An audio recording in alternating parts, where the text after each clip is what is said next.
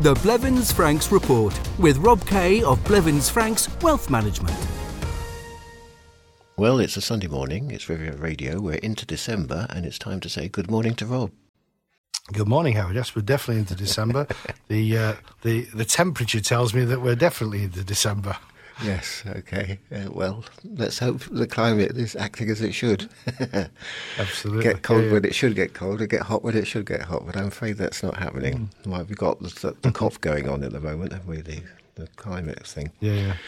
Absolutely. Well, last week the UK's Chancellor of the Exchequer unveiled his autumn statement, and last Sunday we said this week we'll lift the bonnet and tell listeners what was in the budget that might financially impact us.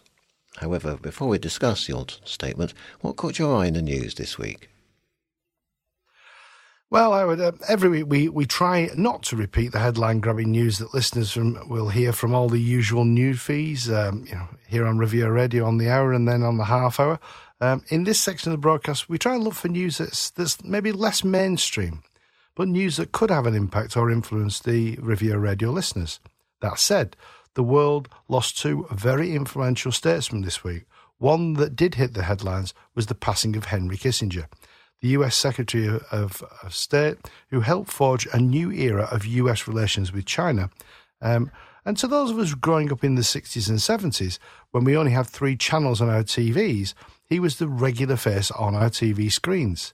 Now aged 100, Kissinger was the last surviving member of President Nixon's cabinet, who was uh, who was controversially awarded the Nobel Peace Prize back in '73 for the Paris Peace Accord, which paved the way for, for the US's withdrawal from Vietnam.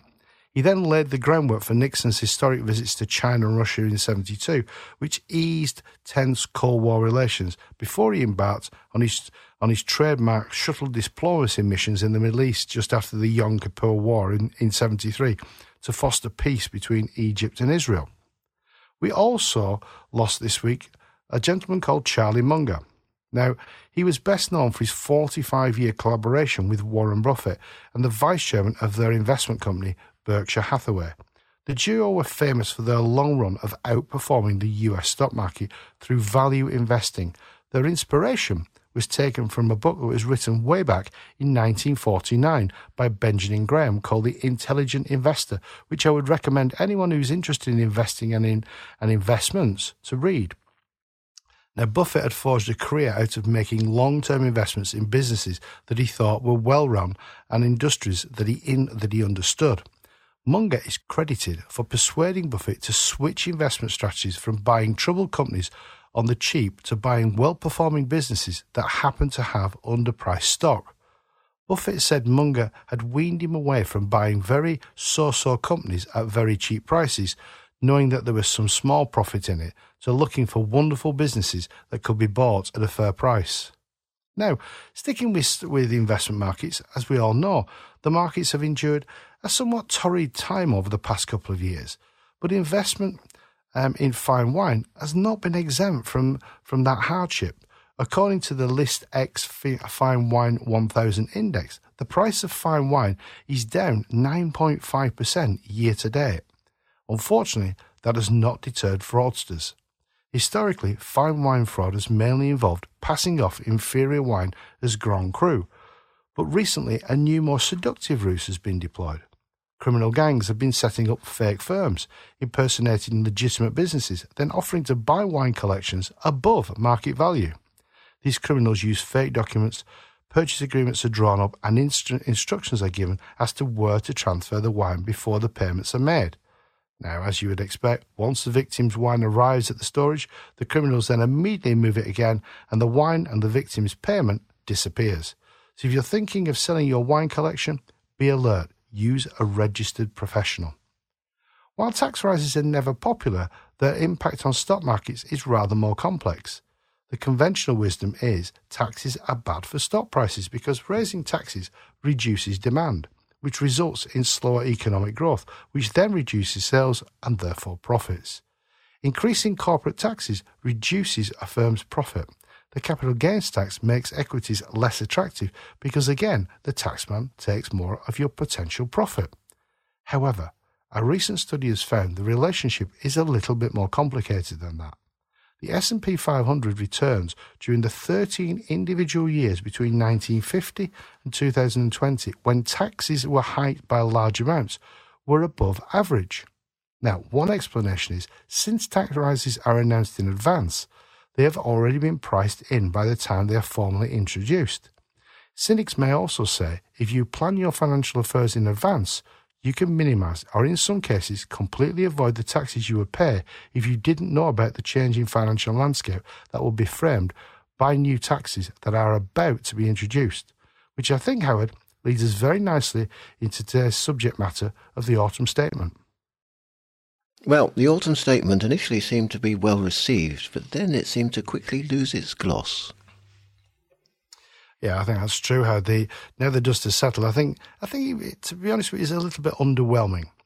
Um, Jeremy Hunt promised 110 different measures to grow the, the economy in the UK and boost British business investments by 20 billion pounds a year.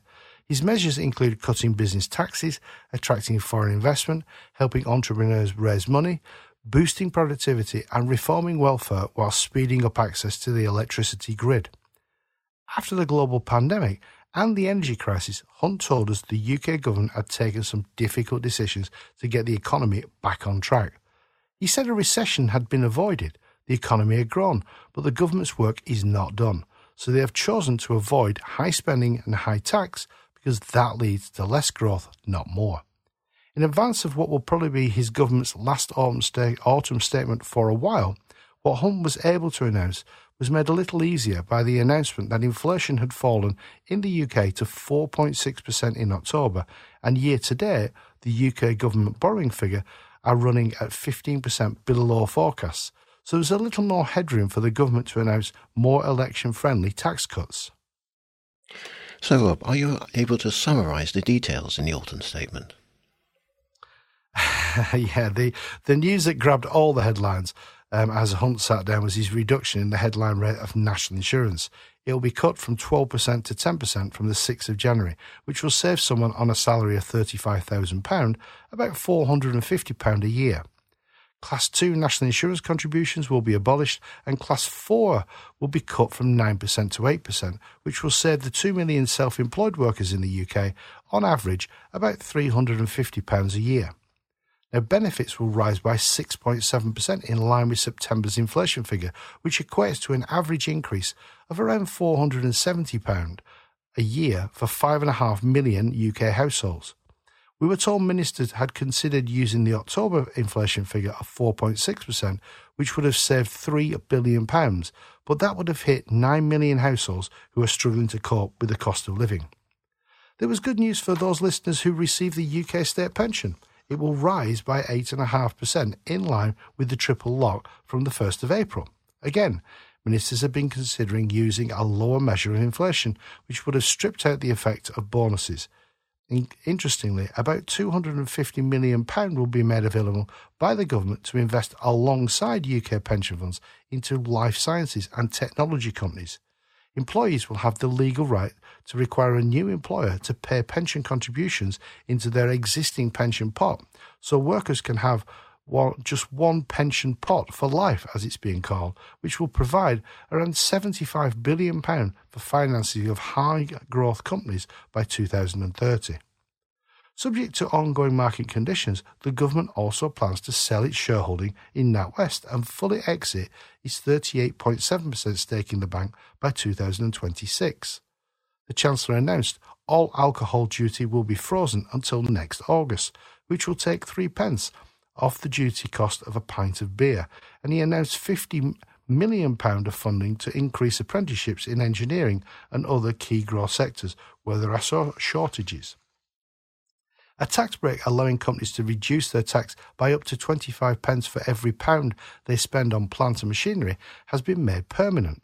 The scheme, which was due to end in April 26, will cost around £10 billion a year, and the Chancellor billed it as the biggest tax, tax cut for businesses in modern British history. The national living wage will increase by 10% from £10.42 to £11.44 an hour for those aged 21 and over. The increase is worth around about £1,800 a year for the average full time worker. Households living near new power cables will also be offered electricity bill discounts of up to £10,000 over a 10 year period. The plans are part of a series of efforts to speed up the construction of energy networks required to connect new wind and solar farms and other power plants. Hunt said that proposals should cut grid access delays by 90% and accelerate about £90 billion of business investment. Over the next two years, £110 million will be invested in schemes tackling nutrient neutrality, as it's called, which the Chancellor said should produce an additional 40,000 homes over the next five years.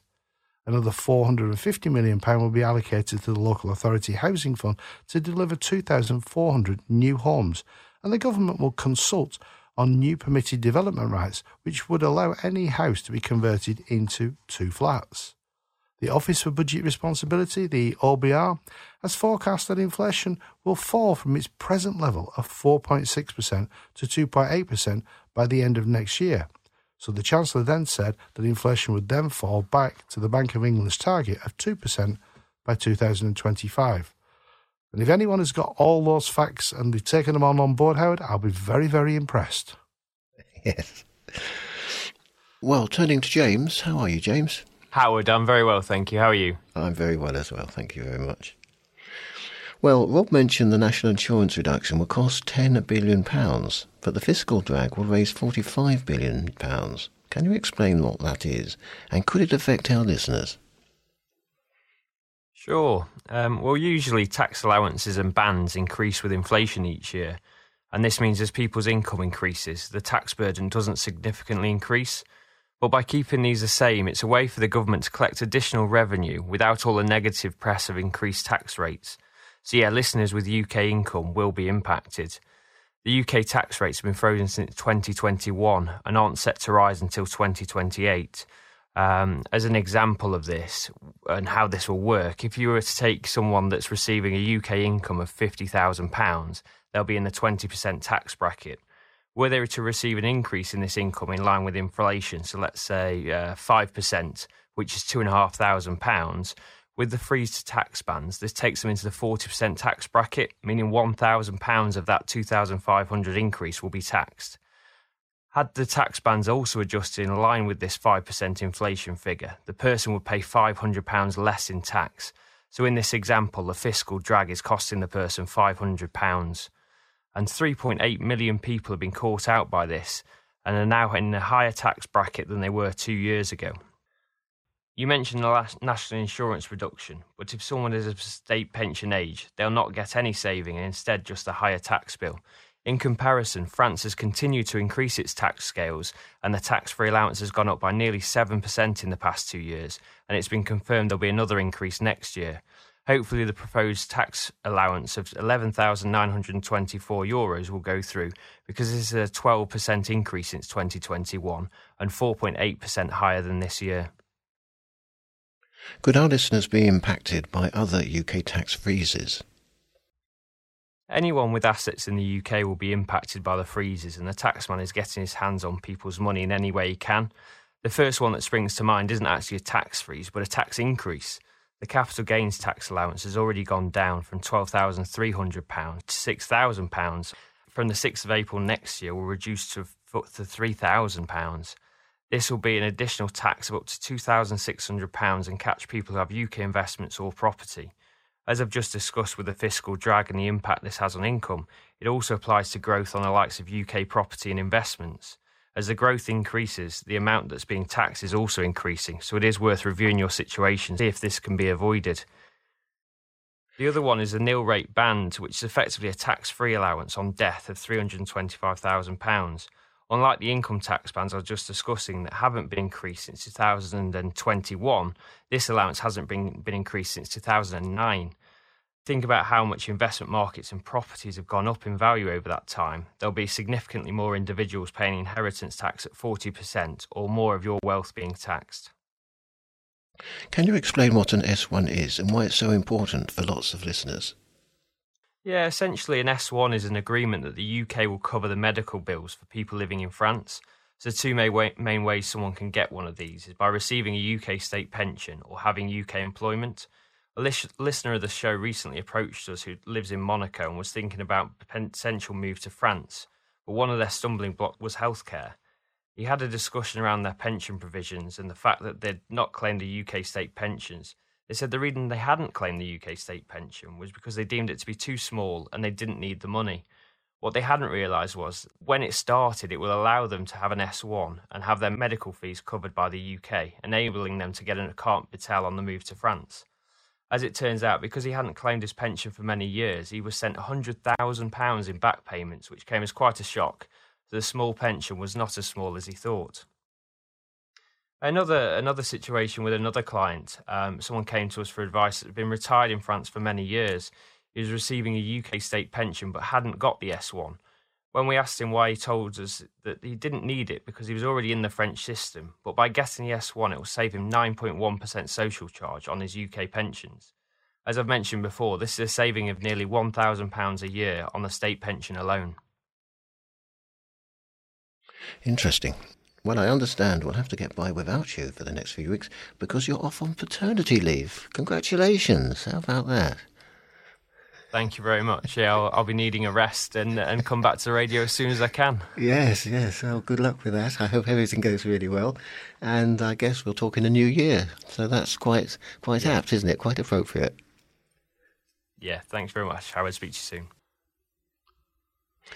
Well, there were references in the autumn statement to pensions, but I understand there were a lot more developments away from the main budget announcements. Yeah, the, the, there's a lot going on behind the scenes with pensions, so so we will dedicate next week's broadcast to this whole subject because there are lots of very important points that need to be explained.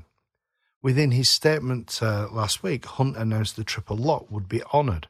The triple lock was introduced back in 2010 to guarantee state pensions would not lose value in real terms and rise at least in line with inflation. The guarantee ensures that each year the UK state pension increases by that higher of average earnings, inflation as measured by the Consumer Price Index, or 2.5%. The statement also confirmed the government is on track to legally abolish the lifetime allowance from the 6th of April 2024, and as part of the abolition, three new pensions allowances will be introduced. Two of these have been anticipated the lump sum allowance and the lump sum death benefit allowance. But the third was completely un- unexpected and came in from left field the overseas transfer allowance. For people without any pension protection, the maximum someone can take as a pension commencement lump sum, due to the introduction of the lump sum allowance, will be limited to £268,275. The tax free element for a lump sum death benefit payment will then be limited to £1,073,100. The balance will be taxed to the beneficiary, not the deceased's highest marginal rate of income tax, regardless of the pension scheme members at uh, at the age when they were when they died. As I said, the overseas transfer allowance announcement was completely unexpected. So, as I also said, we will delve into this new development for UK pensions and all things pensions next Sunday. And before my inbox comes under attack from a barrage of emails, these developments are not all negative. There are some positives. And as with most budget announcements, you need to know how they impact you and affect you personally. So, all in all, as we're heading into 2024 with budgets on either side of the channel, that would improve our situations or penalise us? a good question, Howard. Um, as the snow hit the UK and northern France this week, the for me the autumn statement felt like a blizzard of words and numbers for, for most of our, our clients. The thing that really matters in a budget is will their living standards be impacted? This is usually due to either increased tax burdens or tax cuts. I'm also getting a little fed up with what I describe as opportunist politics. So it was good to hear Jeremy Hunt acknowledge the fact that we've all been on the end of a perfect storm, which combined at once in probably life's five most worst pandemics that, that we most of us will ever see. Um, an unprecedented financial state support for everyone, raging energy bills because Russia invaded Ukraine, which was then followed by, surprise, surprise, rampant inflation. These were huge and rare moments of colossal state intervention. Could every country have managed them better? Maybe, and possibly. It's only it's the only answer I can give you really, and we'll never know the right answer unless, God forbid, it ever happens again. The UK's Office for Budget Responsibility said living standards are measured by real household disposable income per person, and that's forecast to be 3.5% lower by 2025 than the pre pandemic level, which isn't as bad as they previously forecast but it still represents the largest reduction in real living standards since records first began back in the 1950s. Tax cuts reduce the tax burden, no surprise there, compared to if the tax cut hadn't happened. But there's a twist. The tax changes contained in this stem reduce the tax burden by 0.7%, but that burden will still continue to rise to a post war high of 37.7% by 2029 because of the tax freezes James described earlier. By 2029, as James also mentioned, 3 million more people will be paying higher rate income tax in the UK, and 4 million will be starting to pay tax that they haven't done before. Right now, this provides Labour with an easy target, but if they win the next general election, they have already said they agree with the tax cuts in the autumn statement and they are not outright rejecting the other measures in there either. This is prompting more and more people to question where they want to live and whether their money will go further in retirement. So, if you'd like to understand if your dream of living in France is viable, or if you already live here, if financially you can make any improvements, give us a call to speak to one of our local Blevins Franks partners.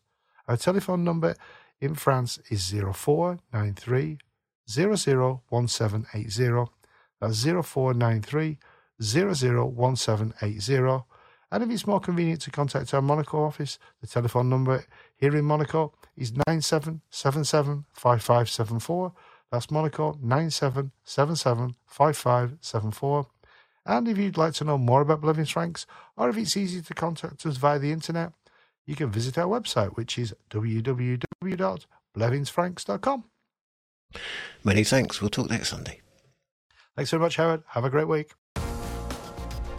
The Blevins Franks Report. If you would like more information on any of the topics discussed in this programme, contact your local Blevins Franks office on 0493 1780 or riviera at blevinsfranks.com.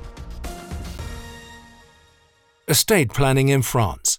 Will the right money go to the right hands at the right time? Talk to Blevins Franks. Succession tax can be high in France and its forced heirship laws restrictive. There are various inheritance solutions available, but they have pros and cons, so care must be taken. Contact Blevins Franks for a review of your estate planning and advice on how you can have control and certainty. Call 0493001780 or visit blevinsfranks.com.